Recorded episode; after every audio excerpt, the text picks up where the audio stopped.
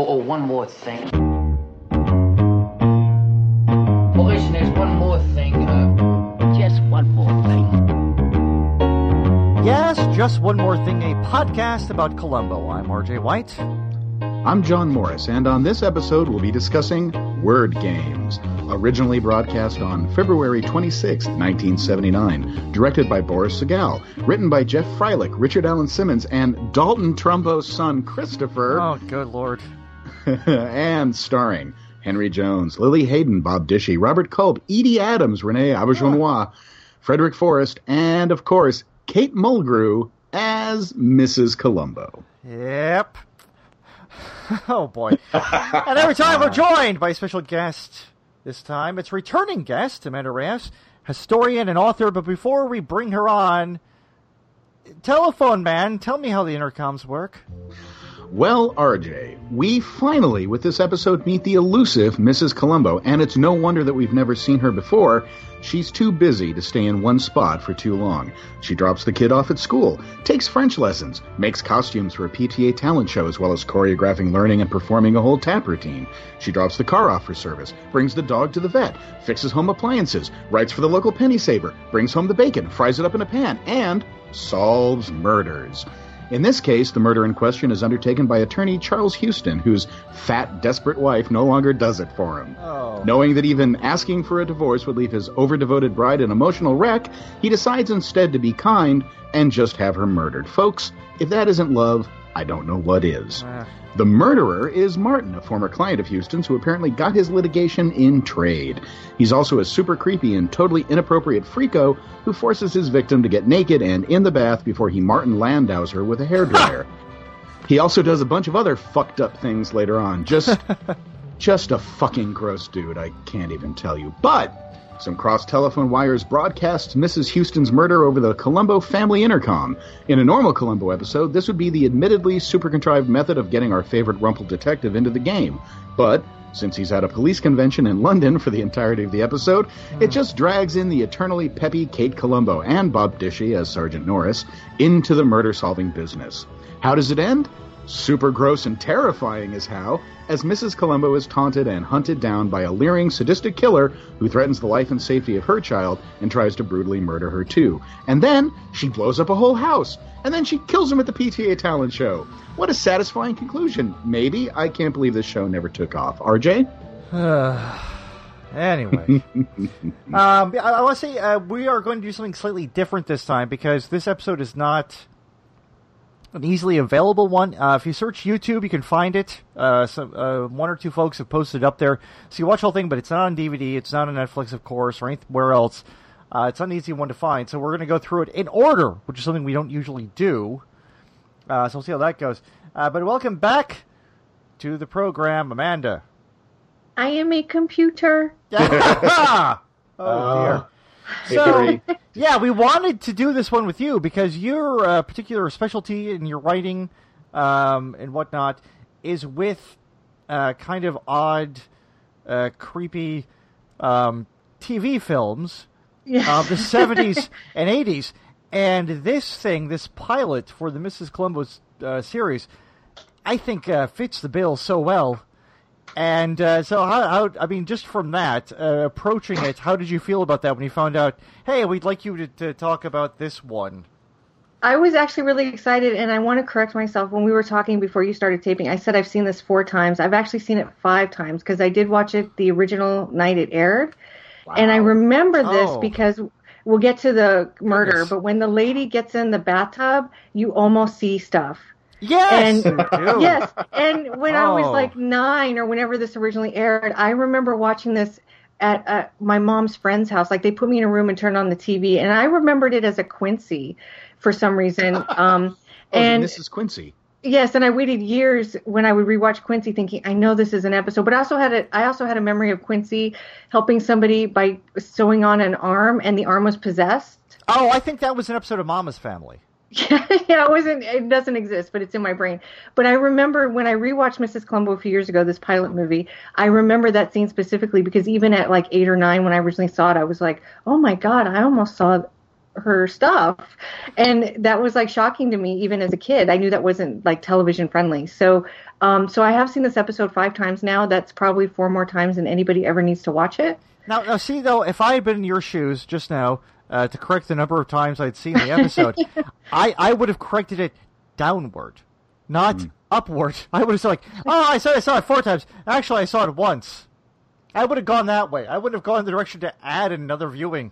So, well, God bless you for doing that. You're a brave, brave person. I like taking it for the team. And there we go. And I do think the series as a whole, and we'll probably talk about that, is worthwhile, but this pilot movie does it no favors. So, right. I mean, we've done one of these before, and I think we brought up before where the premise of this, it's a really kind of cheap, exploitative premise at all. So, like, oh, they had this rather successful show, Columbo. Like, oh, we'll do a Mrs. Columbo you never saw. And nobody from the original show was involved in this at all. But I remember, like, when we watched the original one, I think the consensus was, like, this could be a good premise for a show if it didn't have the Columbo element in it at all. For sure, for sure. Yeah. I absolutely agree. And apparently Levinson and Link were sort of there at the beginning. They weren't happy with it. And then they saw it, and they were like, oh, sorry, we never heard of you. Yeah. Well, you know, they wanted like a motherly ethnic type, and some of the women had in mind makes sense. Yeah, Maureen Stapleton, Jean Stapleton, Zora. Yes. Zora Lampert, who I think would have been fantastic, from Let's Scare Jessica to Death, and Ann Jackson, who was married to Eli Wallach. I always saw Kate Reid. I don't know if you remember a TV movie from 1975 called A Death Among Friends. I do not. She plays a Mrs. Columbo ripoff, basically, who's like this sort of matronly middle-aged woman who's single, who interlopes into the rich and famous, and it's that she's got this real mother-like quality to her that people start giving her too much information about things, and she's able to piece together the crime. It's a really good movie. They shot it on in Bel Air, a really palatial estate that at the time Donna Douglas from the Beverly Hillbillies was actually trying to sell because she'd become a real estate agent. Oh, and it's actually like a really, really beautiful. I'm sorry, I just looked up. She's in the Andromeda Strain. Yes. Oh my God, she would have been good in that. Yes. Yeah. She had a real quality to her in that film. But Fred Silverman, who had come over to kind of help fledgling NBC, he really wanted the sex factor. And I think I tweeted you one of the women he auditioned. Oh right, yes. Yeah, please do say this. Yeah. Oh my gosh, Carol Wayne, who was a super blonde bombshell, like big breasts, tiny waist, very young, but apparently he had actually sort of compromised. I guess I call it compromise. And he was courting Brenda Vaccaro for some time to play the part. She would have been good. Actually, yeah she would have, because we just talked. Oh my gosh. Yeah, she Brenda said no. Vaccaro would have been fine. Yeah. Yeah, she's maybe a little less age appropriate, but I mean, Kate Mulgrew looks young.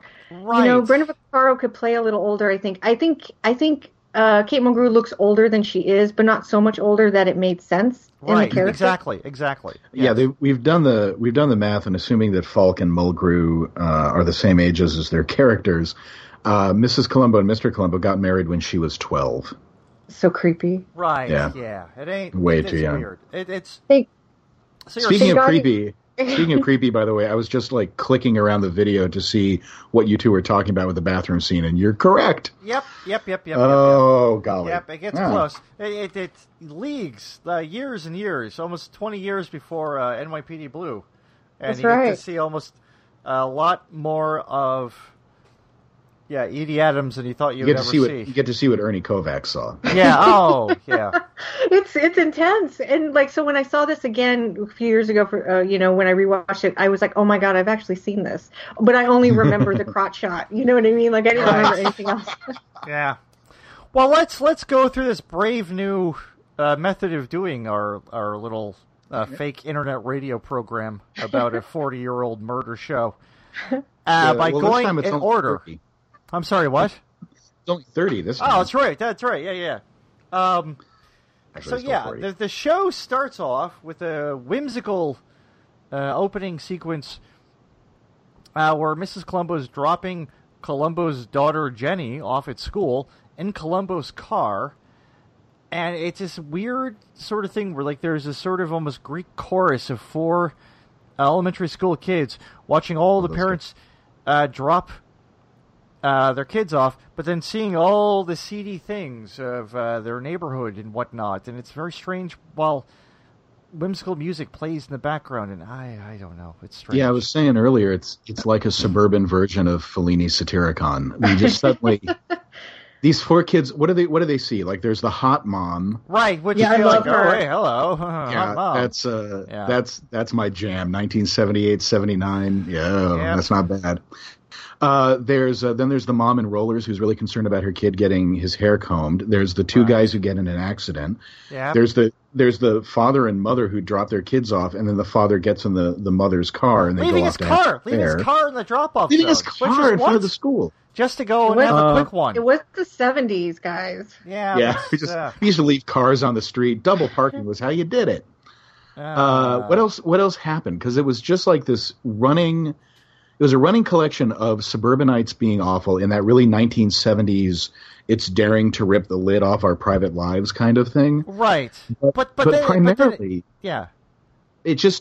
It took so long for Mrs. Columbo to show up, and it didn't illuminate anything. No, it's here she is in Columbo's car. Hey, everybody, you recognize Columbo's car, don't you? You like Columbo's car back then when Columbo was still on the air, which it isn't now. Come on, everybody.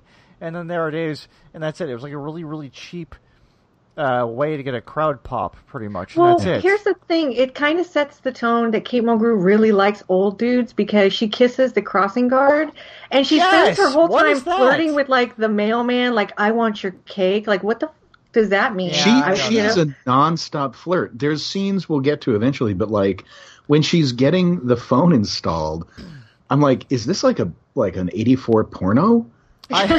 Here.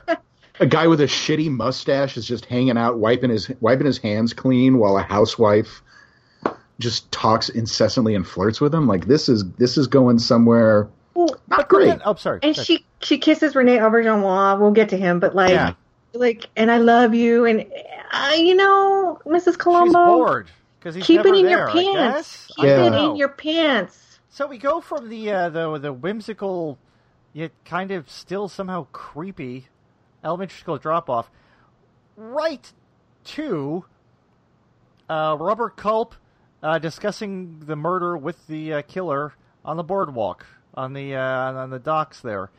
And that's just strange because you find out... Wait, pull back. Boardwalk and docks are not the same thing.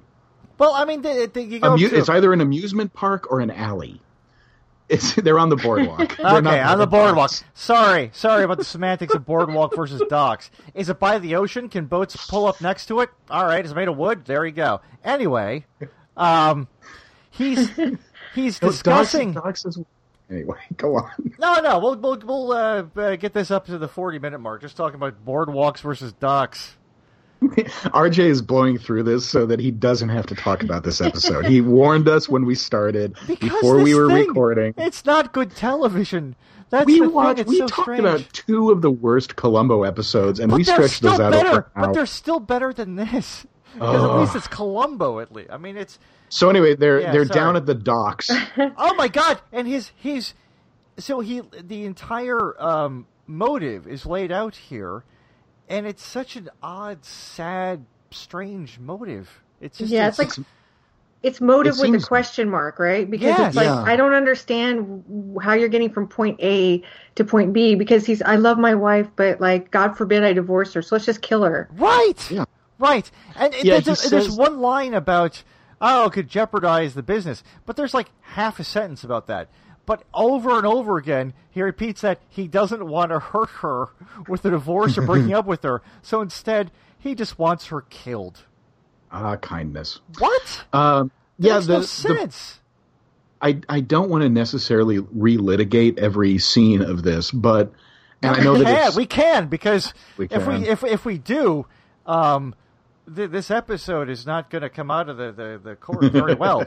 We can litigate it, and it'll be sent to the death chamber. I mean, my God, it's terrible. I don't want to fall into that trap of reviewing what I would have preferred to see.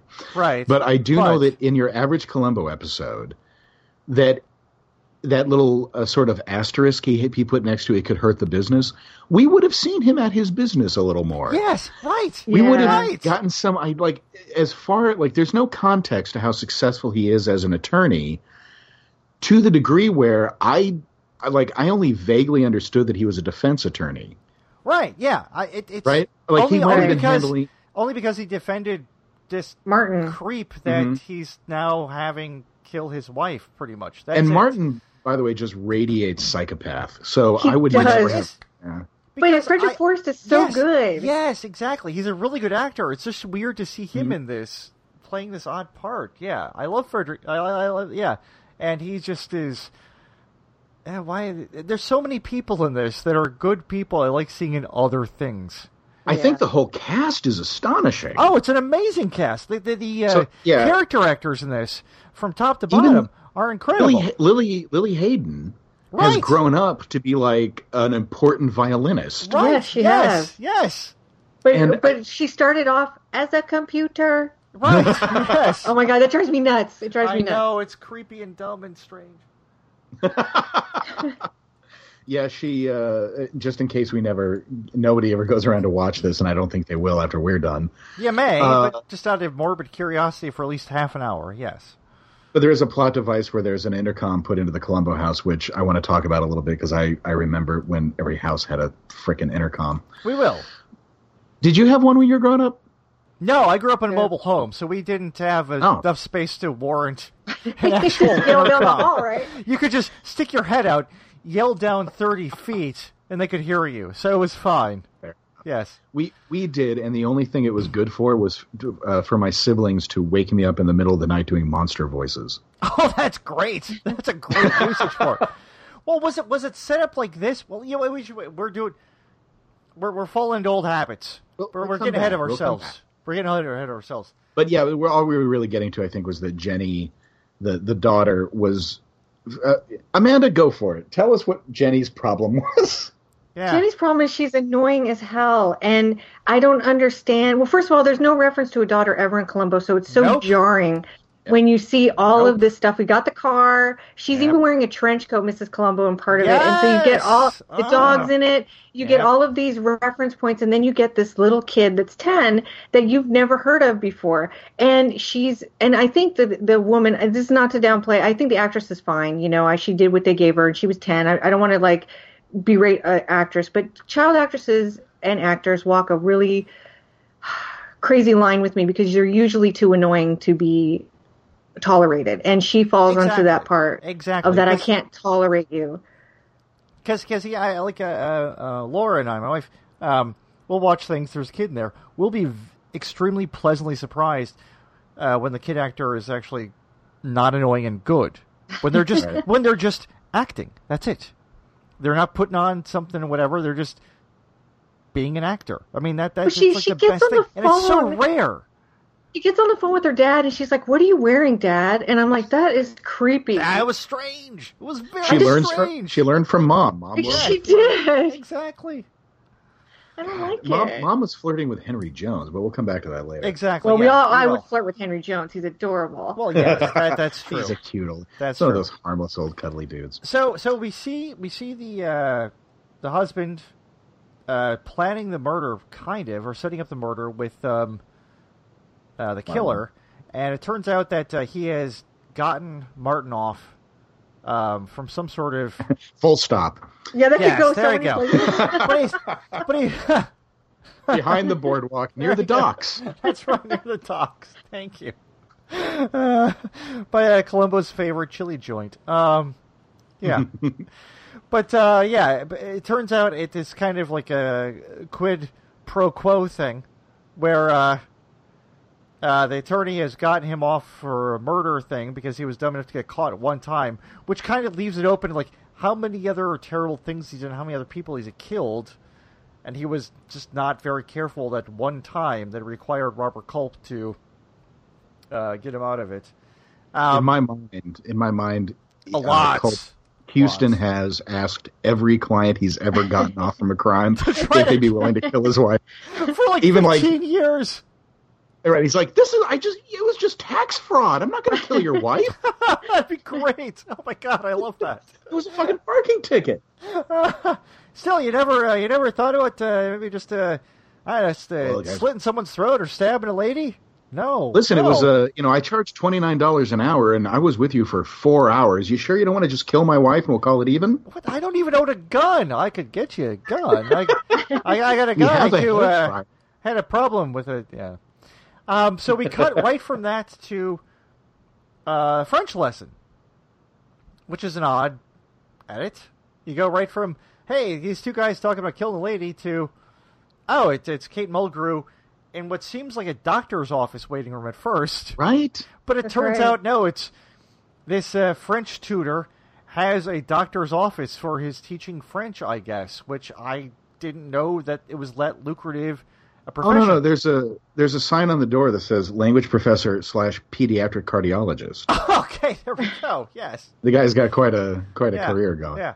That's of course, our Renée Auberjonois. Yeah, and of course, and sadly enough these days, the kids' hearts are okay, so he's got to do more of the art, yeah. He doesn't French like lessons. The French, though. But so, even though we don't know it yet, Miss Houston, Robert Culp's wife, is a client, a French client. Yes. A client, I believe. It's a client. Yeah. So she leaves. They have a brief interaction, which will come up later on. Which you'll remember later on. And then Mrs. Columbo goes in for a very, very long sequence about a French lesson, most of which is just to tell you how busy she is being Mrs. Columbo. Oh, yeah. I need something that's... Oh, she said that's... Never mind. I'm getting ahead of myself. To that Henry Jones monologue. I need something that's mine. Well, but you kind of get the point of that through this French lesson scene, too, where she goes on like, I wake up at 3 a.m. and I'm doing this and this and this and this and this and this. So I'm going to sit down now during our French lesson. Okay. A lot of her character gets established here, and there's a character trait she has that... Annoying? Yeah, but we like spontaneously hostile. Yeah, yep. Oh, she just it does, and I imagine we'll talk about it more about the concept of the show not being bad, and there's some things I think we can carry over. Right. And I want to say that the reason they have her so reflexively hostile is that she's used to being underestimated, and so when it happens, she likes to zap them. But it will basically cause a disaster like halfway through the episode. Right. So I don't think they're selling it as a really good character element. Although I'm not 100% sure they knew what her character was. No, I don't think so either. I don't think, because the character had not really existed at all before this point. They were creating it a whole cloth. Because, I mean, on Columbo, the very premise of Mrs. Columbo was, you don't know how often he's lying about her or not. Yeah, that's true. He's into all these things. You know that he adores her, that he loves her, but he uses her as an excuse for lots of things. So there wasn't really a character there, except for just, well, no, he loves Mrs. Columbo, and that's it. Well, there was also like a harried production schedule. So, this originally aired on February 26th, 1979. Right. And by the third episode, they were already behind schedule and actually had to preempt the episode because they couldn't finish it in time. Really? And put in a Quincy rerun. So the writing already was really fast and furious. Because I think Fred Silverman, I don't know this, so don't quote me. And I'm sure somebody listening might. But I feel like Fred Silverman kind of came in with the midseason replacement thing. Oh, and probably. So, the show kind of showed up in the middle of what is a regular season. And I don't know how often that happened in the 70s, but I feel like it came really fast and furious. And then they were like, they lost Levinson and Link, and they brought in the Simmons guy, I think, did the rewrites. And I feel like they were already behind before they started. So I'm not surprised that the character isn't fully developed just because of everything you said and because of the fact that they probably had very little time to even think about what to do with her. Well, I think also it's at that time, NBC was not in good shape. Right. And so, because that's why they brought Silverman in the first place. So they were probably looking at like, okay, what do we got lying around? Oh, hey, we had an idea for this Mrs. Columbo thing. Columbo was popular for a long time. Okay, we'll do this. So that's probably why the rush came, because they were probably, especially if it was a mid-season replacement. Yeah, I could definitely see that. I feel like the number one problem is just that when they were building this, they put Columbo first. Right. And then had to try to make her fit Columbo. Oh, yeah, because just putting the props and the dog and the car and everything else and knowing that, well, okay, we'll just do the opposite. You never saw her on his show, so you're not going to see him on this show. And also, there wasn't a chance in hell Peter Falk was ever going to have anything to do with this, so I'm sure they would have loved to have had him appear it. So, yeah, they were kind of hamstrung with it. But, I mean, it's a whole thing where this, if it was just kind of attenuated a little bit, just changed it, like, just make it a show about this woman who maybe is a single mother who just has to go through all this stuff for, like, raising a kid, trying to have a job in a newspaper, maybe just recently divorced, and so she's trying to reclaim her life and herself and her sense of identity, and then she actually gets kind of caught up in these murders. That's a compelling show. That's a really good premise for a program. But then just tying it to the Columbo thing just completely hamstrings it, and just it's too much weight, because you're watching it and you're just constantly reminded throughout the entire thing of a much, much better television program, especially when you're putting Robert Culp in there, we're putting Bob Dishy in there, when you're constantly having the references to elements of Columbo. That just completely just weighs it down. Whereas if it just start from scratch, have a really good show with Kate Mulgrew at the center of it, raising a kid, solving crimes, writing newspapers, doing the mom thing, that would have been a good show. That could have gone for a while. That could have been a really, really good program, I think. I would have watched that, yes. I don't know. But this thing. We're looking back, yeah, it was a mistake, and you know it had so many title changes that by the end of it was just Kate Loves a Mystery. Yes. If it had started as Kate Loves a Mystery, maybe they would have had something. You know what I mean? Yeah. Yeah. Started off divorced. Started off like all the things they did in the last 6 episodes. Right. Yeah. You could have had a show and build on that. Yeah, we ended up pretty good. Trying to do the math here, by the way. So, again, assuming that Mrs. Columbo is the same age as Kate Mulgrew, she would have been 19 when Jenny was born.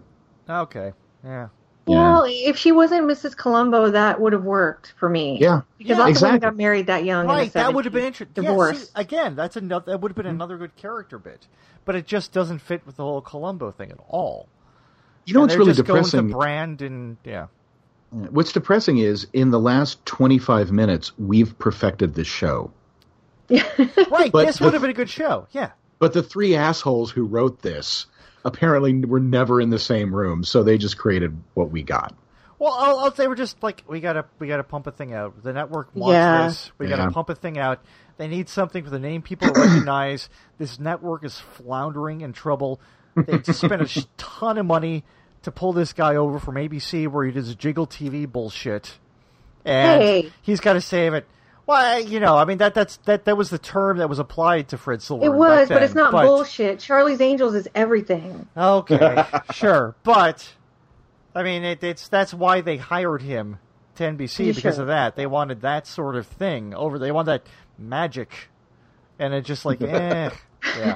He needed Carol Wayne, right, as Mrs. Columbo at this point. Yes, exactly. That would have saved it for him. I don't know. Is there any way we can get some network stars to battle? Right, exactly. Okay, so she has a French lesson. She interacts briefly with the soon-to-be murder victim. Then she goes to the newspaper, and she inexplicably has a New York accent for that sequence that she doesn't have anywhere else in the show. Constantly doing a Katharine Hepburn, pretty much nonstop. But this one, she has a New York accent in that scene. She's putting like the weird Brooklyn-y thing for whatever reason that she doesn't have the rest of the episode, which is odd. Yeah, she said like 3 times for no reason. She said she was walking here, and I don't know why. Oh, John.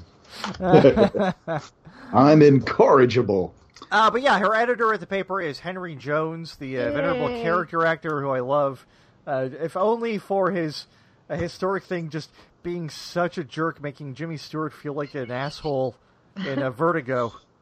That extended sequence where he tells him how much of a chump he is for letting a lady fall off the top of a church. But anyway, Henry Jones is in this. He's great. He's the editor of the paper, who doesn't seem to really like his own job editing the paper much. He hates it. That's lovely. He hates it. I know, it's great. And ends up taking her on as a writer, writing about PTA meetings and whatnot. And then he says he has a line there. He has a line about if there's a murder, you can write about that too, but keep it down to 2 column inches. Right. Yeah. Or something like that. Right. So she has a job. So now she wants a home office, and that's where we get the phone guy and the intercom, which thrusts us through the rest of the plot. The one entry for goofs on IMDb, by the way, is that you can't use an intercom the way it's used on this show. I was going to assume that's the case. You mean that it'll pick up through the way they had it plugged in? Yeah, that made no sense. Through the power lines? Yeah, they say the home intercom system that goes in through the power lines, and then that's how she inadvertently gets the Houston family. But it's so like is it Dial M for Murder? Is that the one I'm thinking about? Which is the one? Oh my gosh! Sorry, wrong number. I'm sorry. You know, that's what it reminds me of. Like she just sort of intercepts this creepy call, you know, between the two guys. First, I think it's the husband and wife talking, right? It's Houston and his wife, and they're talking. And we should probably talk about Edie Adams' character because it's so pathetic. I can't stand it. Oh, we're getting to that now, because you'll see that when Houston goes home. And we finally see this wife that he can't bear to hurt her feelings, but wants her brutally murdered instead. That's a weird segmentation in one's mind. But she's so pathetic. Oh, I know I'm not beautiful, and I'm fat, and my hair, and I'm old, and I'm not like this. And I'm like, why did Edie Adams take this part? It's so strange. I don't know. It's painful to watch that happen. And Robert Culp is normally like 99% of the time for me. Robert Culp is everything, but I don't understand this performance per se because it's really meek. But at the same time, he's trying to get his wife murdered, and you can tell that there's like this veneer of like.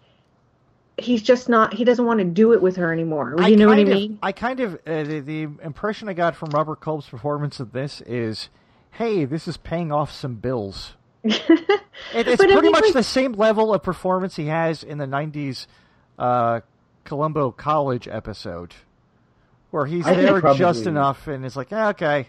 Yeah, I guess just enough, but it's such a weird, check. I can't understand, the motivation or why he's performing it this way at all. No, there is none, because it's not in the script, so there's nothing for him to work with, basically. I mean, it's super meta to have him in there because he's, one of the most famous Columbo villains, because he's in so many episodes, and he's so good. That's the only reason. They could put him in the ads. Yes. For the show, that's pretty much it. But she's so... I just wanted to, the women's rights movement just passed her by, and it hurt me. Oh, and she's clutching. There's that scene where she's clutching. Or so this I think is a good indication of Culp and Adams actually being really good together, despite the fact that they are working with a trash script, right? Because she's now basically fallen at his feet, and she's clutching his knee, resting her cheek against it, sort of pleading the case for her undesirability, and he is just sitting stock upright. Staring into the middle distance, saying words of love. Right, while clutching a very stiff scotch. Mm-hmm. Yeah, it's a very play-like scene. Yeah, it conveys a tremendous amount of information. So they're doing a lot more than they were given with that sequence. Exactly, and then basically from there on out, nobody is given much of a chance to shine. No, yeah. Although Frederick Forrest did get just some delicious scenes, lots of business, but we'll get to that in a bit. Right? Yeah, I do think he's the standout here. He's so good at being really, really legitimately creepy. Yes, no, he's one of the best things about this episode in a creepy, scary way. A dude I do not want to see smile anymore. No, yes, exactly, yeah. So after this, we actually get the long sequence, the I Am a Computer sequence. Oh my God, Daddy! What are you wearing? Because I'm in my nightgown, Daddy. Right, because we find out the reason why you're not going to see Columbo at all in this and the rest of the series. He's grossed out by his daughter. Well, yeah, maybe that too. But he's on a big police convention in London, so I guess he liked it from going there for Dagger of the Mind. So he's going again because Columbo travels all the time overseas. I like to think that, Columbo hangs up the phone and he turns to one of his fellow cops and just says, the maid who thinks she's married to me was on the phone again. And she brought her niece and Yeah. I'm gonna send Bob Dishy over to get her out of the house. Right. So we've got on here like Mrs. Oh yeah, then there was a scene where Mrs. Columbo goes to a veterinarian with dog because you does not need to be there. Does not need to be there. It's only to have dog there for the Columbo fans. But the veterinarian, it's Morty Seinfeld, Barney Martin. So it's nice to see him. And he looks exactly as he does in Seinfeld. Right? That guy's the same age for a long time. That guy was. It's like one of those people like Estelle Winwood who just hits like middle age and that's it. That's it. There you go. You're going to look like that forever and ever and ever and ever and ever. You know what killed me about the vet scene is they established that they're going to keep dog for 3 days. Right. And I'm like, okay, 3 days, that's your clock, right? They finally set up a clock in this episode so we know when all the action has to happen. And then 3 days pass and she just picks up dog. Yep. That's it. Yeah. Just don't say that. Don't anyway. I know. I'm assuming so much good virtue on behalf of these people. So after that exciting sequence, then we get to the actual murder, and this is about 30-40 minutes into the episode. Yeah, it's a bit. Finally get to the murder, where it's about 25, by the way, but yeah, it felt like 40. It was 4 hours in. I'm pretty sure. So Culp sets up the murder, and Mrs. Columbo hears it on her intercom while she's working on typing up the Stephen Cannell Productions logo. She hears them setting up the murder with Martin on the intercom, and she's not exactly sure what she's hearing, but then we actually see the murder, which is one of the creepier Columbo-related killings I've seen, where Martin, Frederick Forrest, creeps into the house, makes Edie Adams undress, reassuring her, like, don't worry, I'm not going to sexually assault you. I just want you to get naked, climb into the tub, and as he does check her out. He does check her out. Yeah, a little bit. Checks her out, but then also gives her one last thing, like, nah. Which, that's great, because she already feels like that. Yes. So you've got this, it's just, it's unpleasant and awful. It makes her climb into the tub. And then, as you said, John, does the old double shock on her. Mm-hmm. Which we've seen that murder. We've seen that murder already before in a Columbo. It's another thing of reminding you of a much better television program as you're watching this thing. Which why do that? Separate. This is one of the things I wanted to talk to Amanda about because we had you on for No Time to Die, right? Correct. Yeah. Oh right. Yeah. And I had trouble with that episode in part because of just like the lingering, lascivious kind of camera work that was showing this woman in constant distress and pain. This makes that look like Romper Room. Yeah, it does. There's something about the other one that didn't feel as exploitive to me. This is totally it. Yeah, this is take off other clothes. No, it's not that. Yeah, don't worry, I'm not going to touch you. But he doesn't have to touch her to assault her. Do you know what I mean? Right. And so, that's exactly what he's done. Yeah, exactly. We're like watching a rape basically, and without him touching her. It's like that Bad Lieutenant scene, you know, where he goes up to the car with the two girls, and he's like, pretend like you're going down on me. Do you remember that scene? And he never touches the girls, but he's basically raped two women. That's essentially what Frederick Forrest does here. Yeah. And it is upsetting, and it's more upsetting because it's super exploitive because you are actually kind of almost seeing her nude, and that adds another element to it because her body has already been, to her own declaration, disgusting. Right. So now they're using it like as an act of like, to put violence on, and so the combination is really distasteful, especially in a movie that started off so like I'm kissing the crossing guard and I go to French lessons and now here's this woman in this really horrible situation. And you know, while I'm watching it, you know, when he tells her I want you to take off your clothes, I'm not going to hurt you, in my mind I've actually been in Edie Adams' shoes thinking about what she's thinking about. And is she thinking... It kind of reminds me of when Edith Bunker almost gets raped. Do you remember that in the Allman Family? Yes. God, yes. That's if a I great... Could just get no, to that that's party. A very good... That's a very good yes. Yeah, yeah. Yeah, if I could just get to that party. You know what I mean? She's thinking about what in 2 hours from now I might be able to be with my husband. Like, I can almost envision her thinking about, if I could just get through this, I'll be okay. And that makes it even more upsetting because you know it's not going to end well for her. I just, choice-wise, I don't know why for the pilot episode of the series, they would choose this.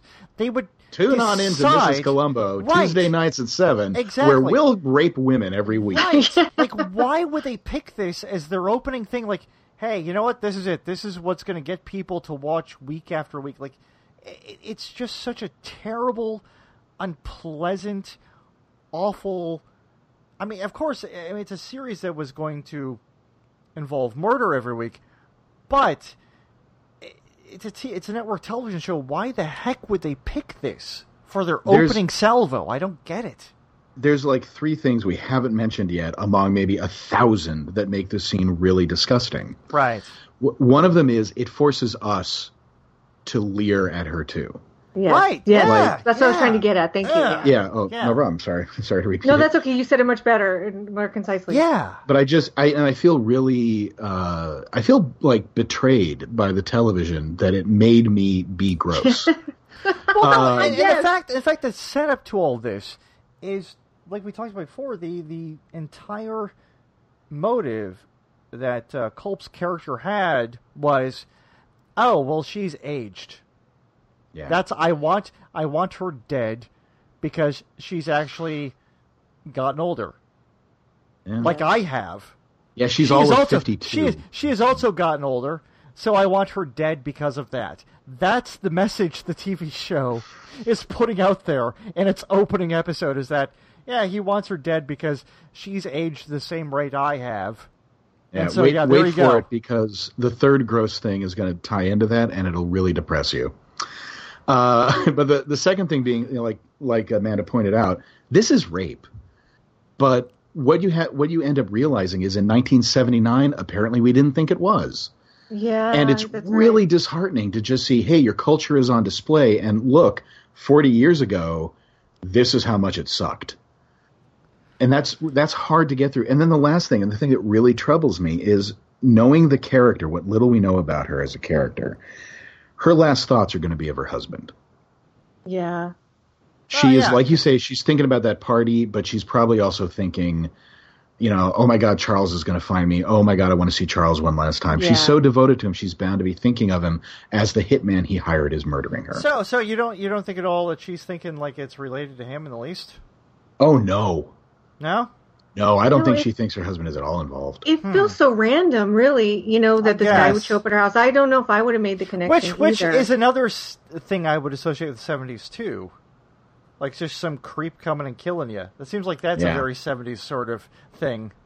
Yeah, urban panic was intense in the 1970s. Yeah. And we just assumed we were constantly going to get assaulted. Yeah. And apparently we were. Yeah, exactly. In our own living rooms on this show. Yeah, apparently. So I have something about the plot, and I can either bring it up now or later on when they get to Charles Houston's office. But it bothers me immensely, and this is about relitigating the episode, in that this scene in particular makes it irrelevant to have the intercoms. Because we know that the Houstons live in the same neighborhood as the Columbos. Well, see, I don't know if they do, because... No, they do. She mentions it. Well, she mentions it. She mentions it, but then when she's actually driving to their house to try to find her daughter at the end, she's driving for like 20 miles. I don't know about that. Then. We'll get that at the end, but later. But, let's say this. Buy that.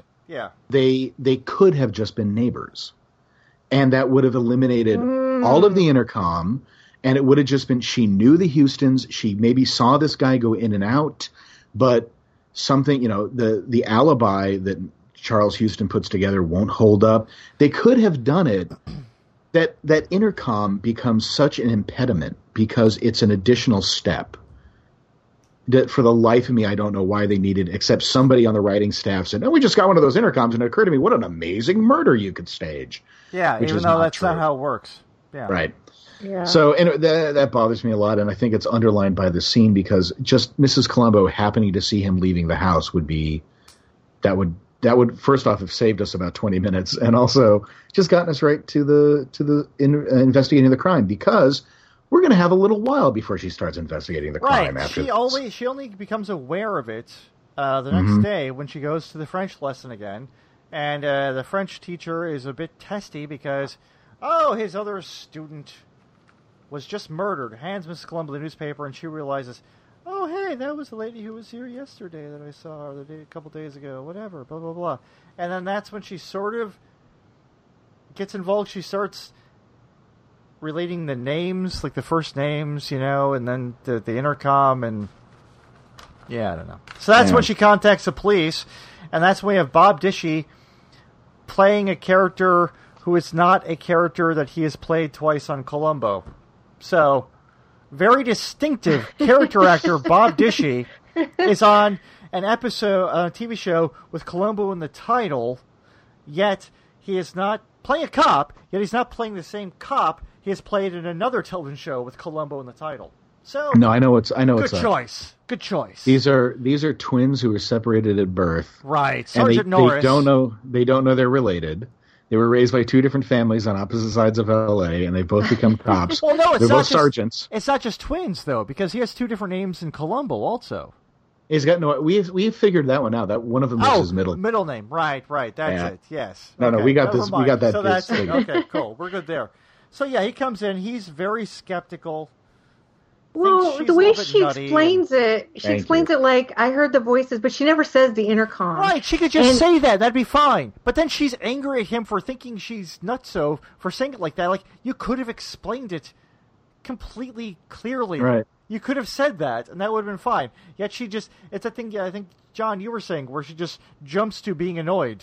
It's like immediately. Like, there's no pause. You don't need to. You could have said it better. You could have said how it happened. Yeah. It sounded like she had a Isa Laura Mars experience, because you know how, like, when she went to the police and she's like, I saw the murder 2 blocks away. I mean, that's exactly what it sounds like. Mm-hmm. So he should be like, what the hell are you talking about? And then she's like, oh. And then she's like, come over for dinner. Like, she's bipolar.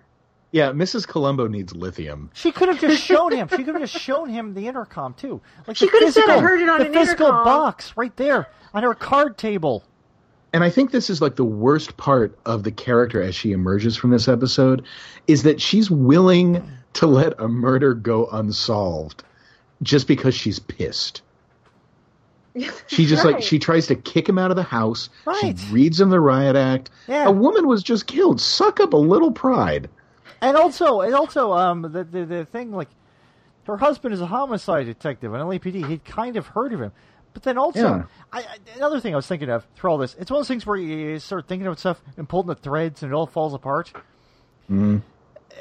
Being the wife of a longtime homicide detective, you have to know some other cops, right? Yeah, that's right. Yeah. You could have called or talked to any of them, and they would have given you a very huge benefit of the doubt, aside from this one guy who's all kind of weird and makes a lot of bad choices. You could have talked to other cops. Or... the next time, you talk to Lieutenant Columbo on the phone overseas.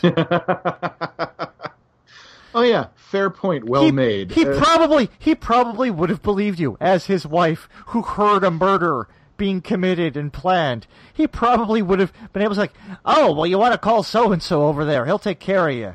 It's a friend of mine. Yeah, that's a fair point. I hadn't even considered, to be honest. I was stuck on how way Sergeant Norris like revealed that she might be nuts, it was so gentle, and it felt like a joke.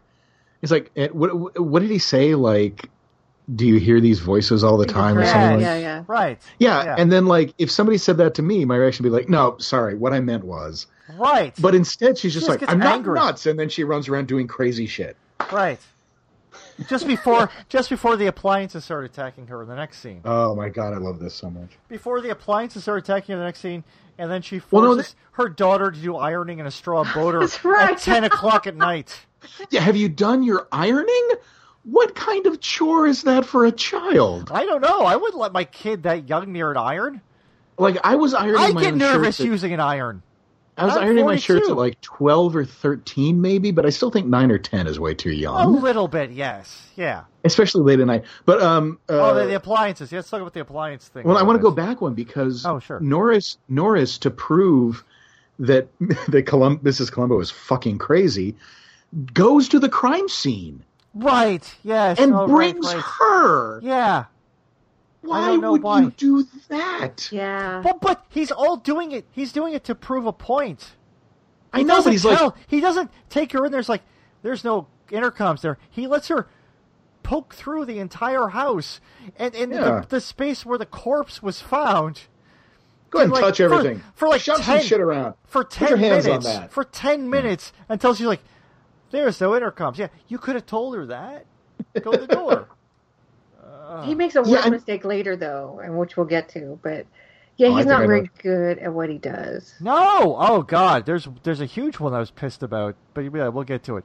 So yeah, they investigate crime scene, and then there's the appliance thing where she's trying to microwave things, and the blender sits there, and she just kind of leaves stuff sit, and I don't know what that's all about. I am begging you for the stinger on this episode. Just play the audio from that bit. Sure, makes my job easier. It was just like dishwasher, dishwasher, blender, blender. Charles Houston saying, "My wife is fat." Dishwasher, microwave. Oh, right. Yes. Probably I'm going to murder my wife. They really just to make it perfect, they should have had like Culp's head floating and something in the background of that. They cut around her head. Columbo walking, and all these neon signs are going past her. So had she already talked to Houston on the phone and heard his voice to confirm it was the same? Yes, because she calls his office, right? Yeah. And then he picks up the phone and he's like, "This is Charles Houston. Can I help you?" And then she just sits there like in terror. Right. And then that happened, right? And then she's like, "Oh my God, it's the guy." And then her appliances become possessed. Yeah, by his evil. It's an incredibly baffling scene. Oh, very. It's like all of a sudden it becomes bed knobs and broomsticks. Yes. Yeah. It's just padding. So, like, you know, Variety said that in their review, they said that they really liked Kate Mulgrew in the part, but they thought that the episode itself was really horrible, and they didn't like. They said it was just padding, and so when you think about it, there's worse padding than this. All the scenes with like the dog, and we'll get to the car and stuff. That's padding, but like that's obvious padding. But this is really padding because she could have had that reaction, and they could have moved forward. Oh, sure. But she had to have like all of the stuff happening, like it was Amityville 4, you know, that TV movie with Patty Duke where the lamp comes in the house. Oh, yeah, it was like that. Yeah. And so, they really had to fill up that 90 minutes, and they were like, okay, let's just have her do laundry and the blender, and let's just show it for 3 minutes. Well, and then you know what I mean? She got some his mail, and she's reading at her daughter's dance recital, and then she does like the fake British voice phone call on the payphone. She leaves Jenny's dance recital to do the fake British accent phone call to try to lie to find out whether or not the guy had bought an intercom system in the last 6 months or so. It's like, what? Well, also, the way that really convenient mail, too, by the way. Yes, exactly. She opens it up and it's like, here's a catalog page and a receipt for that intercom you definitely ordered and put in your house. Right. But when she runs off to do the phone, Jenny, who apparently is like the intellect of a faithful dog, just suddenly dashes after her. Yeah, can't concentrate, has to run out. Everybody's got ADHD in this family. Yeah, so she has to get, like, scolded by her teacher to come back. And, yeah. But there's ironing to do. There's ironing to do. Somewhere. And it's after this, though, that it's the thing that Bob Dishy's character does, calling Mrs. Columbo to Houston's office to confront the guy. Yes. Why would you do... So here's what happens. She goes to his office... And Sergeant Norris is there, calls her into the office with Houston, who's just like, "Do I know you? Why would you accuse me of murder? Like, why would you do that? Why on earth would you do that as a cop?" It occurs to me that I think what they're doing, and I don't know, but maybe what they're doing is that Sergeant Norris is supposed to have the same sort of approach as Columbo in that he tries the dumb kind of shtick, like, "Oh, you're smarter than me," but he really is dumb. I think you're being generous. I think you're being way too generous to the writing. But it's it's like a reflection of Columbo, but the opposite at the same time. Maybe they're trying to do. I don't know, because he's ridiculous. I like Bob Dishy a lot, but he's ridiculously stupid in this episode. Yeah. More so, like, that's so dangerous. The other ones, it's a terrible idea. Let me just show you the woman who is clearly a witness to the murder you helped facilitate. Right. And here's her address. And if you want to get hold of her, here's a number. Right, here's her name. You can just talk into your intercom, and she'll hear you. And she's the wife of a homicide detective. So there you go. Everything. Oh, my God. So, of course, then after this, He's seen as a bit of a risk by Martin. And they have a late night scene over a very busy highway that's kind of isolated. And I admit, the first time I saw this, I was caught by surprise by this scene, where Martin just ends up pushing him over the edge of a big hill onto a highway. He had killed. So Culp is killed in the middle of the episode. I love the way he gets beat up, though. That was stunning. Oh, so there's this powerful high kick to the stomach, and then some punches and karate chops. He basically just got completely murked, and then it ends with Martin just very calmly pulling off his black leather gloves. Yep, it's a good bit. Oh. I really like that scene. Yeah, but it was one of the few interesting, shocking things in the episode. Yeah. And it took an hour to get to. So weird. It. Yes. Ugh. So then, the next morning, Mrs. Columbo goes to the crime scene and brings up all these very obvious issues with the case and with the murder and everything else. The car door. So I don't know if we're going to go through the scene piece by piece, but at the end, she's trying to tell Norris why this must be suspicious, and she's like, "Why would a man who's committing suicide lock his car door? Because we all lock our car doors. It's habit." Yes. Why wouldn't he lock the car door? That was the stupidest gotcha I've ever heard. Right. Yeah, she had one good gotcha in this episode, and it was about why a woman who just got back from the beauty parlor would bring a hairdryer to the club. That was a good one for the murder. That worked. Yeah, that was a good Columbo thing. I really wanted her to be like, why would someone who committed suicide leave a not a suicide letter? And just you find a note in the car from Charles Houston, hello, cruel world. Everything is fine. I'm going to stay around a while. This is nobody's fault. Signed, Charles Houston. But they enjoyed a lovely snack in the car. While they get ice cream over everything. Drumsticks. Yeah, they have drumsticks. You're right. Yeah. I do love a drumstick. Oh, I do. You know what? I haven't had a drumstick in a while. I love drumsticks. I had one they're a good. Do you like the flat top ones or do you like the bulbous ones? I like the bulbous ones. Flat. I like the flat ones. Yeah. Oh, flat. I like the bulbous ones because you get all that ice cream and then you get to then you get to eating the core down there. Oh my gosh, it's a hell of a thing. It's all good stuff. This is better. This is better than the hot dog talk. I like this. We'll do an ice cream podcast. Yeah, we'll do the ice cream talk. I was thinking about that, and they, keeping an eye out to see if it ever dripped, and it never did drip. But you must have gotten on their fingers a little bit. I've never eaten ice cream, no matter how cleanly, without getting sticky fingers in some fashion. Bit, yeah. So probably leaving sticky fingerprints all over the dashboard. Oh gosh, you know what? Something I missed. It's in my notes about when they confront Culp in his office. He's a criminal defense attorney. He's only vaguely aware of the name Columbo from her name showing up in the penny saver. It's like.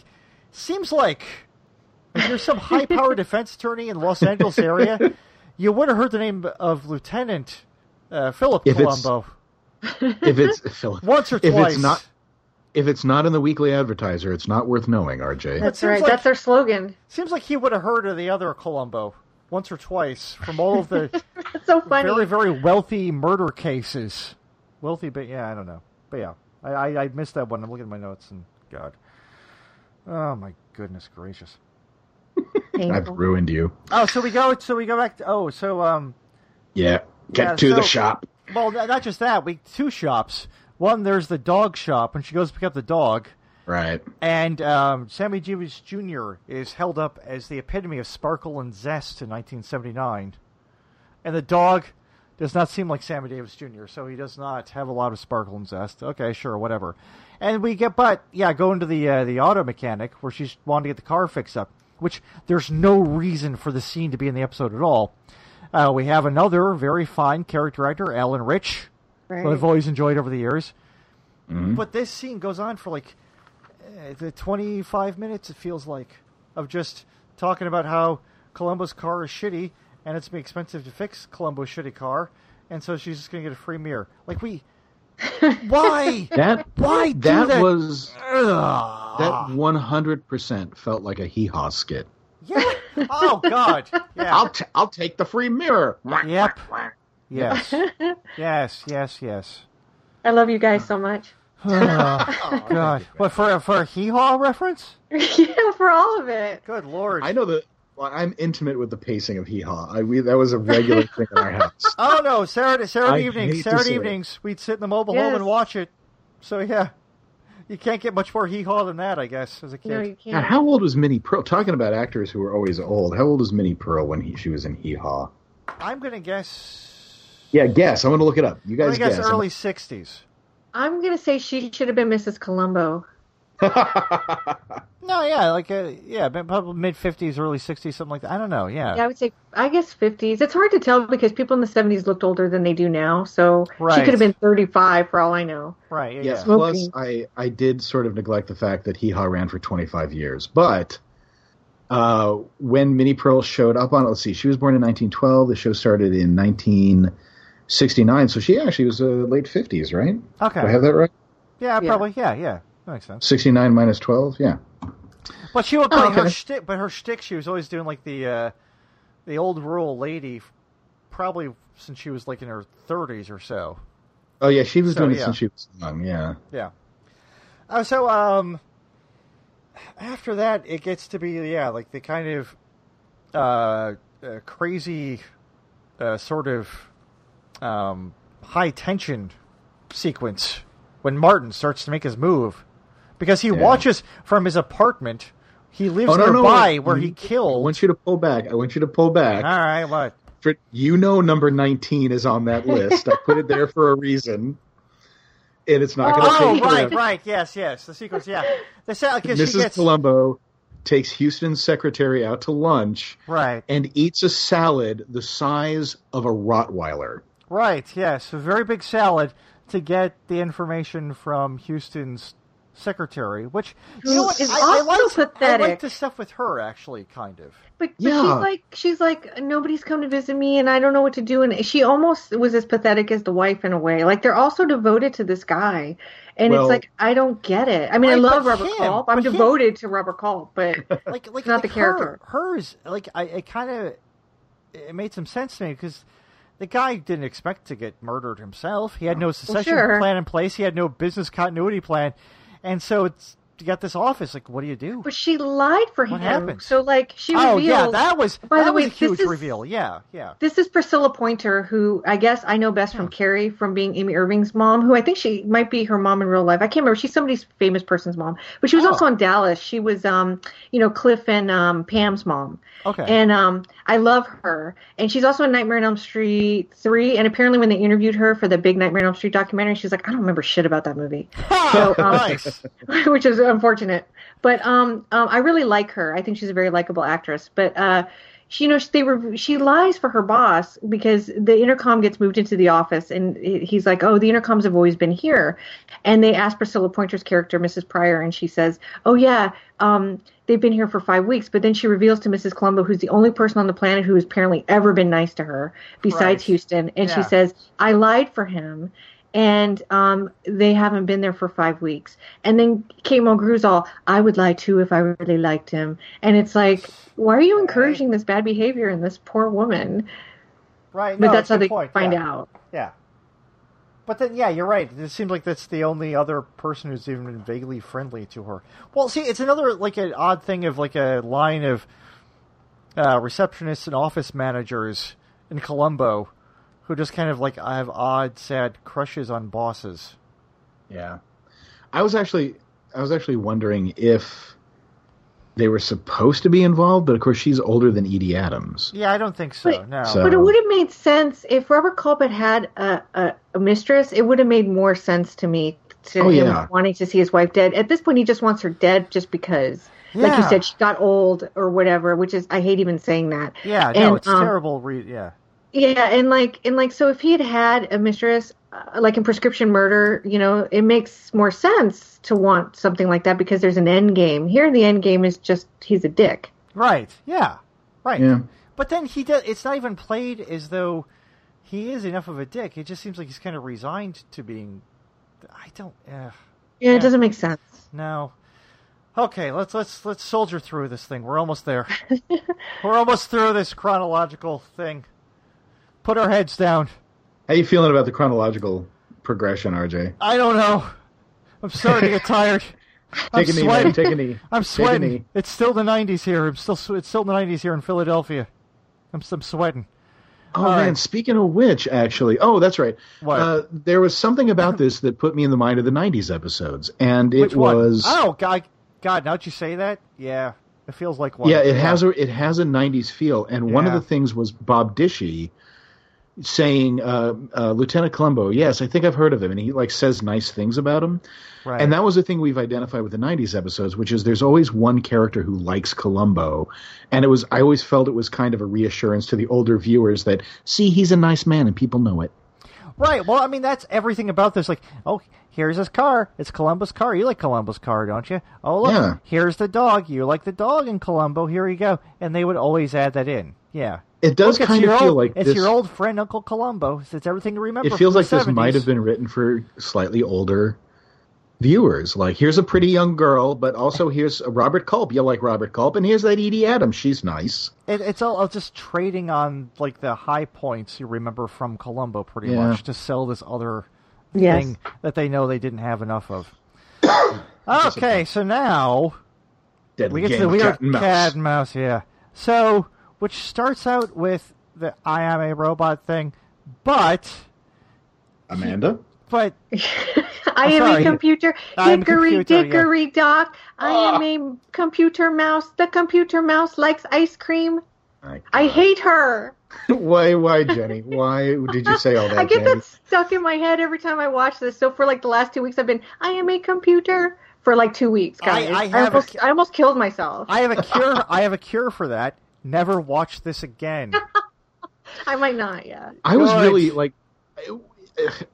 not everything needs to have meaning. You can just have throwaways in a show, as far as I'm concerned. Sure. But I really, why Hickory Dickory Dock? I don't know. Why a nursery rhyme that, maybe a 4-year-old would be into?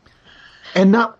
Oh God! Even just talking to her mom, or beat mom. Can we talk to dad on this? Talking like a kid, but no, it has to be that moronic nursery rhyme. So, Christ! So we start getting Martin actually contacting Mrs. Columbo through the intercom to let her know that he knows who she is, where she is, everything else, and of course, this is one of those things where at no point. She couldn't call cop friends of Columbo's for a favor, right. Because that a friend of the force you could have gotten guys stationed at, but whatever. So there's that weird cheap also scene, the cheap scare with the gardener when she actually kind of sort of breaks in to the double murder house, goes upstairs, and there's a guy coming up with gardening shears, and there's a handheld camera ooh. And then it just Roy the gardener, I don't know where to go. I'm the gardener here. It's it was such a that was a waste of time. I've never met so many people utterly enthralled to the boss. Yeah. Oh my, they're both dead? Do I still show up? No, right. Idiot. Their bosses are dead. Yes. No one's gonna pay you. I come to this house to make the garden look nice, but the people who live here are dead. Should I keep doing it? Right. No. So then after that, we get the dark and stormy night, and the daughter gets kidnapped, I guess, by the killer. So then Mrs. Columbo... help me out with that, because I watched that twice, sure. And I don't understand it. I don't know. He supposedly captured her, and then Mrs. Columbo hears he and Jenny over the intercom... So then she drives the house that's close by, though she drives 50 city blocks, even though the houses are close by. That's how they can hear each other at the intercom. But then she gets there, and he's let the daughter go. So that's a good bargaining chip. Why would you let the daughter go? And she wandered home, I guess? Wandering the streets at 2 a.m. Yeah, I guess so. Because he calls Henry Jones, right? Kate Mulgrew calls Henry Jones, and she's like, instead of the police, which I guess she calls the police, but that one cop isn't there, so she's like, okay, Henry Jones. There's no other cops except for Sergeant Norris, so I gotta give up. I think someone's trying to murder me, and we made out that one time, so can you help me? And he's like, bring your daughter here. And but I love that goes nowhere. But it goes nowhere. No, it doesn't. I expect Henry Jones to do something, but he doesn't. No. But I like that he's kind of heroic. Like he gets really come here and I'll take care of you, because he's adorable. But then then he's when Kate Mulgrew gets to Martin's place, or the house, I guess they're at the Houston place. Yeah, the Houston house. The old Houston place. He's like, your daughter's walking home at 2 a.m. by herself, so good luck. Right. And then he's planning to kill her by staging her tripping on some loose carpet on some stairs. And how is the little girl not afraid of that guy? Because I don't know. It's not explained. It's not explained at all. And then at this point, as we're at the climax, can I ask one really important question? Sure. Why the fuck is this called Word Games? Wait, hold on. Where is this? My second page of notes, 3 lines from the bottom. Why is this called Word Games? It's right there. Clearly, it's rugs, electricity, and gas. Yes. Is it because of the intercom? But that doesn't work. Yeah, it doesn't work. So they blew that. They blew that thing where even the Columbo episodes, the title has something to do with it. It's some clever play on it. This one, the pilot, they don't even have that. They don't even have that. Pilots. They ain't got that thing. Yeah, pilots. So, as Martin's about to kill Mrs. Columbo by faking a fatal tripping. Okay, as opposed to just stabbing her, maybe. Anyway, faking a fatal tripping, he smells the gas in the house, because she blew out the pile light and the kitchen's just full of gas, and instead of just I could still kill her, but then just leave the house where there is no gas on the outside of the house, he has to just leave her and go to desperately turn off the gas. That's right. Kill her and bring out the front door. Kill her and go out of the house where there's fresh air. Nice house. Or maybe to me, if I'm killed, it's okay, then if the tripping on the rug and the stairs doesn't get her, then the gas fumes will. And you're far off. You're far away, out in the bright outside air. Which, I know Los Angeles had its smog problems in the 70s. Still does this day. But at night, it was lesser. You're better with the air on the outside than you are in this house filling up with gas. Instead of having I'm going to interrupt my murder to prevent me from being caught for 2 other murders, to go to the kitchen to take care of the appliances. So he does that. And escaping then, is no safety from a doorbell, RJ. Right, yeah. Doesn't matter if he's outside. And so then the cleverly set up earlier in the episode, sparks from a doorbell. Mrs. Columbo remembers that. Desperately rings the doorbell, which rings in the kitchen, which is full of gas. And then maybe kills him, but doesn't. I don't know. It blows up a lot. Maybe he's dead.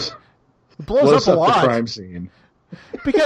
Because you don't know if it blows him up or not, blows up the killer or not, the double, almost triple murderer, maybe more murders, because we smash cut to a whimsical PTA stage show. With a laugh track. With a laugh track, yes! Mm.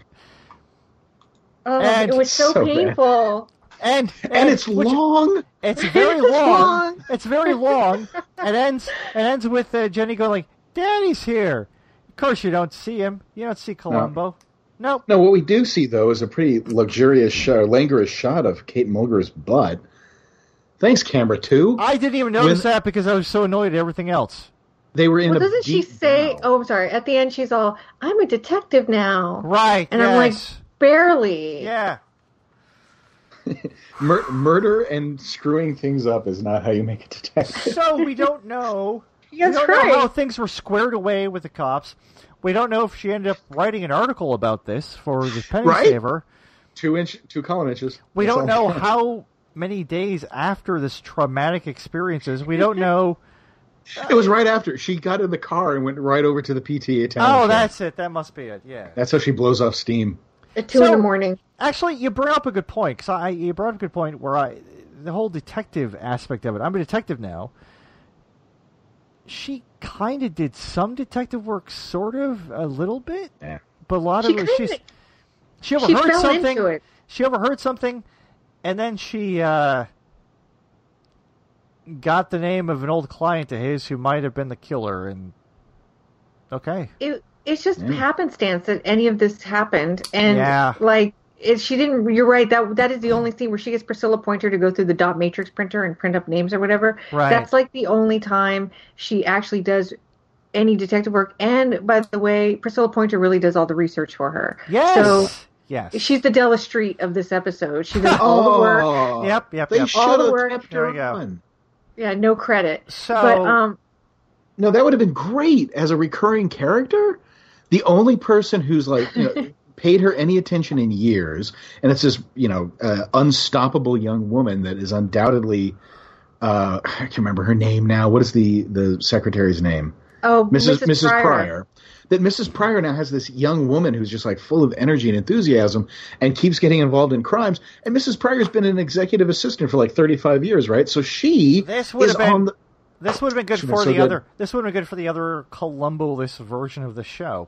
That would have been, yeah, it would have been amazing. Yep, would have. Would have been a good character. But instead, this sucked and went on for what, 2 seasons, or did it even last? Yeah, one? Well, I don't know if it was 2 full seasons because it was like half a season with a handful of episodes, and I'm not even sure that Kate Loves a Mystery part had. I don't know how many episodes, but I don't think it's a full 2-season run. I can tell you, it ran for 2 seasons, 13 episodes. Yeah. Wow. All right. Well, they pulled it, so let me tell you. More than it deserved. It originally aired, like I said, on like January 26th, but they pulled it by March, and then they said it wasn't canceled, but they said that it would be used for replacement for another replacement. Mm-hmm. So it was like a mid-season replacement, but then they brought it back the next season. Yeah, they didn't know what to do with it. But I will tell you just briefly that it did really well. The pilot movie came in number 17 in the Nielsen's. I don't have the numbers, but it did rank in the top 20. It ran against MASH, WKRP, and Lou Grant on CBS, and against a 1976 miniseries called How the West Was Won that was re-airing on ABC. But by the time the first episode aired, the first official episode, which was only an hour, it ended up ranking at 54, running against Family and Barnaby Jones, which is competition. No. Yeah, so it was. So I think people tuned in out of curiosity, I'm guessing, that first night, and then by the time the first episode aired, which was shortly after, I think they were like, "Forget it." Yeah. Well, I mean, forget it. Well, I mean, I guess Barnaby Jones, that was sort of a mystery show. But yeah, Family wasn't anything even approaching the type of program it was, and I don't know how. But it made sense. Yeah. Family. It was like Family was this kind of like interesting soap opera-ish sort of. Yes, it was better. It was better. It was a much better show. I haven't seen it in ages, but my recollection is it was a much better show. I mean, Barnaby Jones wasn't even that good of a show, but it was a better mystery show than this thing was. Sure. Yeah. So it was... Nixon liked Barnaby Jones. So there you go. He was in a fan club meeting once. It was headed for disaster even like after the first episode. You know what I mean? It just was headed for that. Which, I mean, it was just it was the kind of NBC story at the time. Yeah. Really. Yeah. The I'm looking at some of the other episodes to see what they're up against, and I know RJ, this would be a general trial. I've got 2 things to run by you. Okay. First off, I think we should do another episode. Okay. There's one called "A Riddle for Puppets." Well, okay, hold on now. A ventriloquist finds his dummy is acting independently of his will and kills the man who carved it. Who's in that one? Who's in that one? Oh, okay, let's find out. Does it say who's in that one? I desperately want to see this one. Is that the one with Donald Pleasance? What? There's a Donald Pleasance one. No, it's not the Donald Pleasance one. What is it? Who is it? I want to do that one, though, too. Jay Johnson. You're kidding. Wait, what? From Soap? No. Yeah. He's the ventriloquist, I would assume. I've seen this one. I've seen it because I've seen the first few episodes and then I've seen some of the later ones. I have seen it. I only have the vaguest memories of it. I think we went on this Mrs. Columbo kick where we watched like the first handful of episodes and we were like, what are we doing to our brains? Right. Because that sounds familiar. But there's also one with Donald Pleasance that was the second episode or so.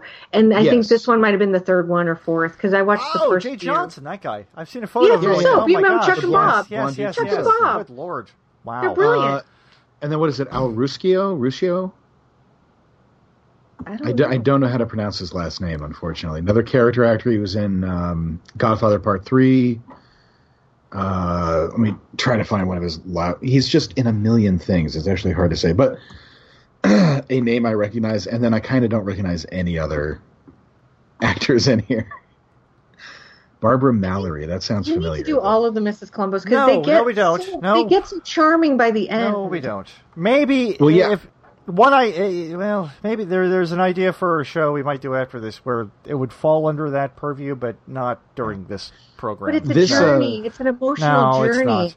Well, that's the thing I wanted to bring up was Caviar with Everything was the other episode we've actually watched and reviewed. Yes. And that was silly and frivolous, and it wasn't dark. It actually felt too light. Right. That's the fourth episode. Oh, really? That is a tremendous change. Yeah. In just four episodes. Donald Pleasance, by the way, is in the second episode. That's called Murder is a Parlor Game. Okay. And it's actually very enjoyable, so I'm sorry we didn't watch it. I feel like Donald Pleasance seems like he's having a blast. My memory is that he really does. But he dove into everything. But probably more than Robert Culp did in this thing. Yeah. I'm not sure if I'm even going to wrap things up here. I'm not even sure if I'm going to go around to ask people's final thoughts, because I think it all became very clear. I'm just going to jump right to... I don't even know if he did one for this. John... What would you rate this? Yes, did you do a rating for this one? Did you bother? Or I don't know. Well, here's why I'm having trouble with coming up with a rating. So there's a few possibilities. I think, all right, I wanted to settle on lascivious suburbanites dropping their children off at school. So it was going to be like 5 out of 10 lascivious suburbanites. Right. Yeah. Or I was going to do number of appliances in a terrifying montage sequence. Mm-hmm. Or I was going to do Hickory Dickory Docks, but here's the problem: I'm giving this a 1. So none of those really work. I'm giving it 1 out of 10 lascivious parents. You need numbers. Yeah. So I'm just leaving it at 1. I mean, it's terrible. Yeah, it's a terrible thing. And but just to say it again, minus the Columbo elements, this could have been a fantastic murder mystery show. I would have been there 100%. But it's not, and it's bad. No, because you're constantly comparing it, and they set themselves up for this, constantly comparing it to, Columbo. Like, putting all of the elements in it that are direct Columbo elements, actors playing the same types of characters. It's like, of course you're going to watch it, major props, major other element. It's like, you're going to be thinking of, oh yeah, I watched this much better show that just ended like last year or the year before. Mm-hmm. Why am I going to watch this thing? You know... I'm gonna throw this out. Well, I don't want to circumvent Amanda putting her final thoughts in, but let's go around real quick. What's one or two things you would have changed about the show to make it better? Well, I already went through everything. Just take out the Columbo stuff entirely. The beginning and the end. Yeah, no, you're laughing, but yeah, definitely. Yeah, well, she's right. Yeah. But we said take out the Columbo stuff and shore up the personality. I think maybe she doesn't always investigate murders would be nice. There's other mysteries. But I think you want a murder show. Those do well on TV, so you'd want it to be a murder every week. Murder of the week. I think it could still work. You know, these murder of the week in the LA suburbs. Yeah, the single mom happens to stumble into stuff. I think that would be fine. I think you could do that. It's like a Murder, She Wrote, but with a younger woman in that sense that Cabot Cove... I mean, how many people in Cabot Cove got killed? Like, the entire population. Yeah. Right. But we bought it because it was really well done, and we had Angela Lansbury, guiding us through it. So how could you not love it? Right, Kate Mulgrew... And, I mean, I used to hate Kate Mulgrew, and I don't know if we'll have time to go into it. I used to hate her with a vengeance. Okay. And now I love her, and part of that is because of Mrs. Columbo, because she won me over. So she's charming enough that I think you're right, not necessarily in this episode, but I think that the actress is charming enough as the series progresses that you can put a show on her shoulders, even though she was very young when she did the show, like 23 or 24. She already had she had a factor to her, although they could get rid of some of that flirty stuff. It was really gross after a while. But the actress herself is confident enough that I feel like, even though she was not really a name, although she'd come off Ryan's Hope at this point, I think she could have done the series and done it well had they done these things that you had talked about, like removing the Columbo elements and giving it like a Cabot Cove feel, where it's just sort of like this dark underground within this sort of suburban community. I think that would have been really interesting. Yeah.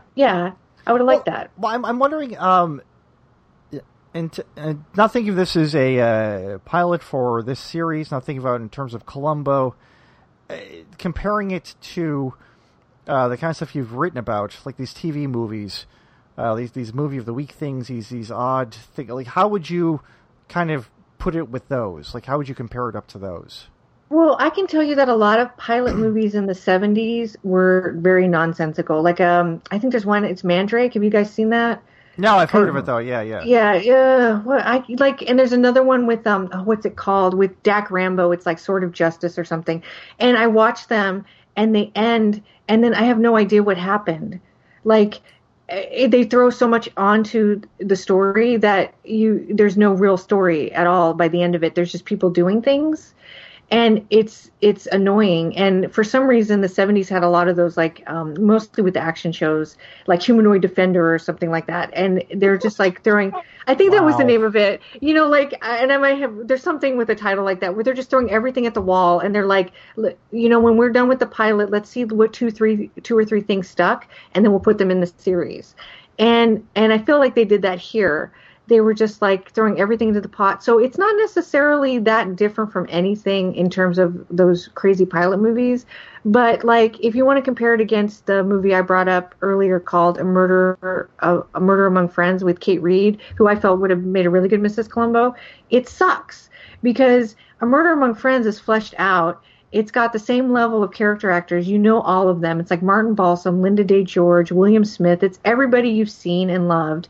In a situation like you would see in a Columbo, but with a female cop, and it's fleshed out, and the characters are realized fully through the whole film. Here, it's the exact opposite. They don't know what they're doing, and so it's like the same movie, but if they were smoking crack, you know what I mean, when they wrote it. And so it's hard to compare because the 70s has a wide range of successful and unsuccessful TV movies. I love them all. I try to be really soft with them because I know it's hard. But this pilot movie really betrays the fact that it's not a bad TV series. And that's what kills me so much about it, because it could have been really good, but they were too greedy and they didn't trust their audience to want to watch something that they didn't have a previous reference point for. Well, sorry. Well, that's just insulting to me. You know what I mean? Right. And to the actress, to Kate Mulgrew. Yeah. Well, I think it's a lot of, like, I think at John's point earlier, where it seems like it's a lot of skating.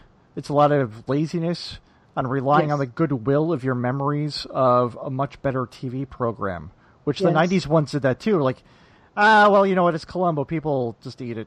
They're fine. And I think they were hoping for that with this too. Like, well, Columbo's in the title. We'll throw a couple things in there, and they'll just be fine with it, whatever. It's like Reality Bites. Reality Bites, there's not one joke in there that doesn't make a reference to something that came before and was more interesting. And it's because whoever wrote that movie was so afraid to do anything that people didn't have a reference point for previously, because they didn't trust their audience. And so when I saw Reality Bites, I liked it. But then the more I watched it, the more I was like, this is really insulting. And I feel like Mrs. Columbo is so much in that same vein, where they're just so afraid that people can't watch something original. And, I mean, we're in that state now. Look how many things they're remaking. I mean, it's that same mindset, you know. And look at Ready Player One. Yes, right. Which is this book that literally is, I put on my Raiders of the Lost Ark hat that Indiana Jones wore in a movie. You know? I mean, it's not like Fred Silverman was not, he was, I mean, look at the guy who was maybe, I mean, I don't know if was this already been development before he came to NBC or no? Because I find it very interesting that he was involved in this a great deal, because if it was, he's not a guy who was one to want to take a lot of risks with stuff. So yeah, I feel like it's his baby. I feel like he came in, and Columbo was in its last season or whatever, right? And they were like, "We need something." Right. And so he was definitely. I mean, this is not a new thing. Yeah. He showed up in 78. Yeah. So. It's like, crap. We need a hit. Yeah, because let's do this. There's a list on Wikipedia of all the different things. Yeah, no, he tried. It's pretty fucking funny. Yeah. So we liked this one, right? It was so good all around. I think it's worth a watch because I think it's a curio, and I think that it's interesting in the way that it developed. And I feel like if people are interested in mystery shows, it's worth checking out the series. It's only 13 episodes. This is the longest one. It's probably the weakest in the whole series. Well, yeah, even just to watch this one, it's pretty easily found on YouTube. Just search Mrs. Columbo Word Games. Which has a title for no reason on earth. And I'll have it on the. I'll have in the link on the post on the website too. You can watch it, check it out for however many minutes you can stand it. Give it a whirl. I will say on IMDb, looking at the complete list of all the episodes organized in user ratings, Word Games is the third worst. Oh, okay, good. Third? Yeah. Third. There's two worse episodes? Yeah, I know. Well, the worst episode, according to the IMDb boards, is Caviar with Everything, the one we reviewed with Mallory Ortberg many moons ago. Okay. And between the two is Riddle for Puppets, the one with Jay Johnson. Oh, great. So, let's do that one. Let's just round out that bottom three. This sounds like a great idea. Wow. What are we going to do for a show? You should do the worst three rated episodes on IMDb of all these different shows. Oh, that's a good one, actually. That could be fun. I was thinking. Hold it, because we're at an hour 30, so let's go. Yeah.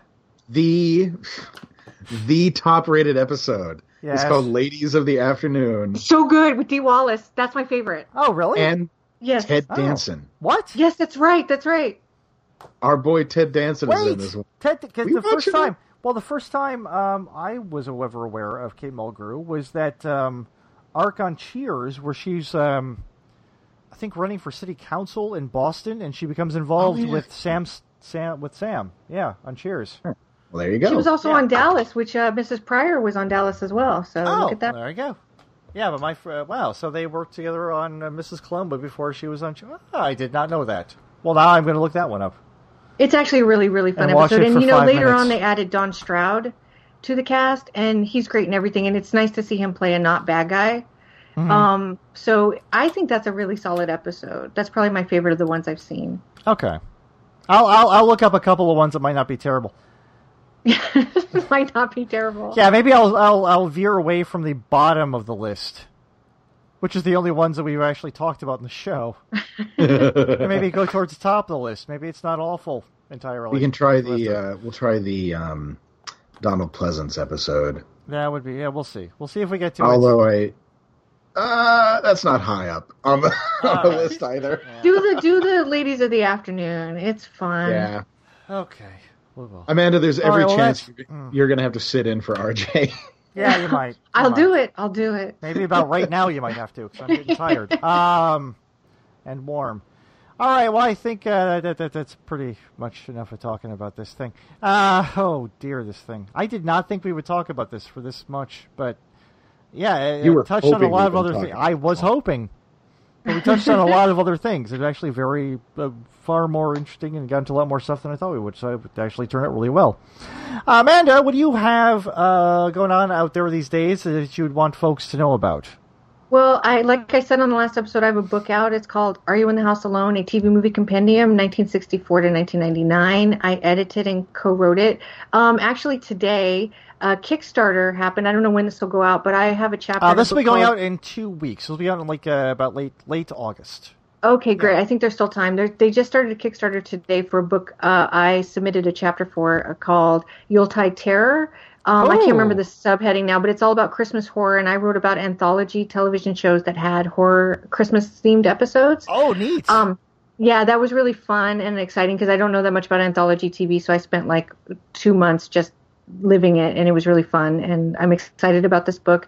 I guess this will be out after. I'm going to be giving a public talk here at the Austin Film Society and showing a rare TV movie called Fantasies, and I'm going to be in England at the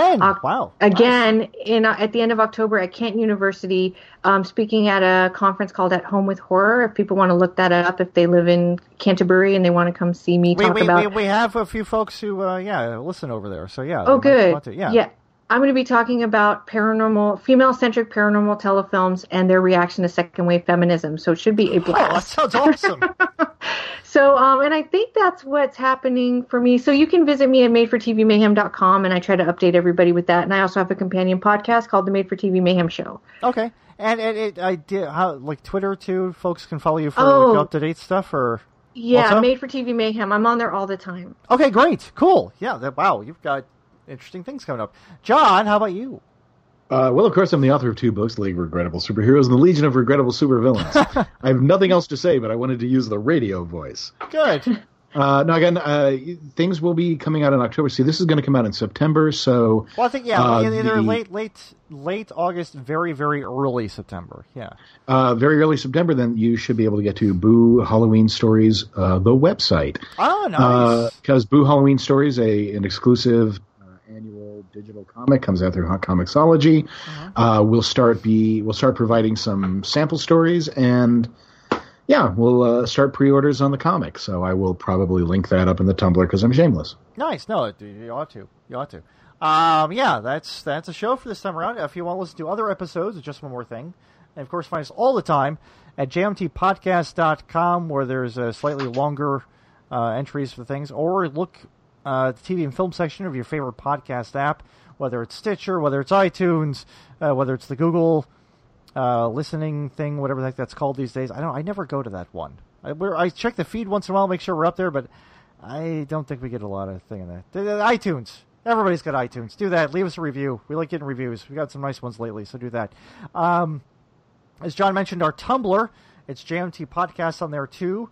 Where it's different items people have posted about Columbo around the internet. John posts screen grabs from the episodes. This one will have some very lovely, crisp, clear VHS quality screen grabs of this one, because that's the only way you can find this episode, is that kind of blurry stuff. Sometimes with a cursive lady's name, Julia, in the corner. So yeah, that's good stuff.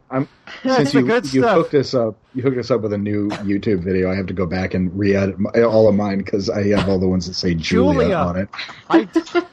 Who was Julia? Who knows? But God bless her for having put that on the internet at some point in the last several years. We're also on Twitter too. We like to retweet and repost, and respond to people at JMT Podcast. And if you want to write us some correspondence, we like finding out things from you folks, and we'll read them on the air too. If there aren't too many swears. No, we'll read swears. Sure, why not? Yeah. It's Columbo. I mean, I have dropped like 40 F-bombs in this episode. So. It's given what we had to talk about, John, it's understandable. I would have too. Columbo at thecitydesk.net. That's our email address. Let's bring him this time around. I swear to God, next time we're going to be talking about an actual real Columbo episode. Not another one of these deals. I'm R.J. White. I'm John Morris. And we'll talk to you next time. Thank you for being patient and listening. Goodbye.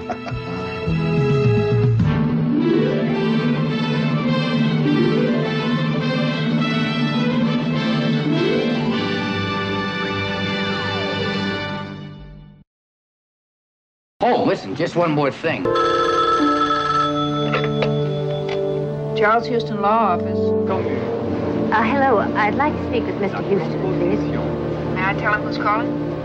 Oh, my name is Mrs. Martin. It's a very personal matter. I'll see if he's taking calls. La description. Yes, Mrs. Martin. How may I help you? La mission. Mrs. Martin, this is Charles Houston. La mission.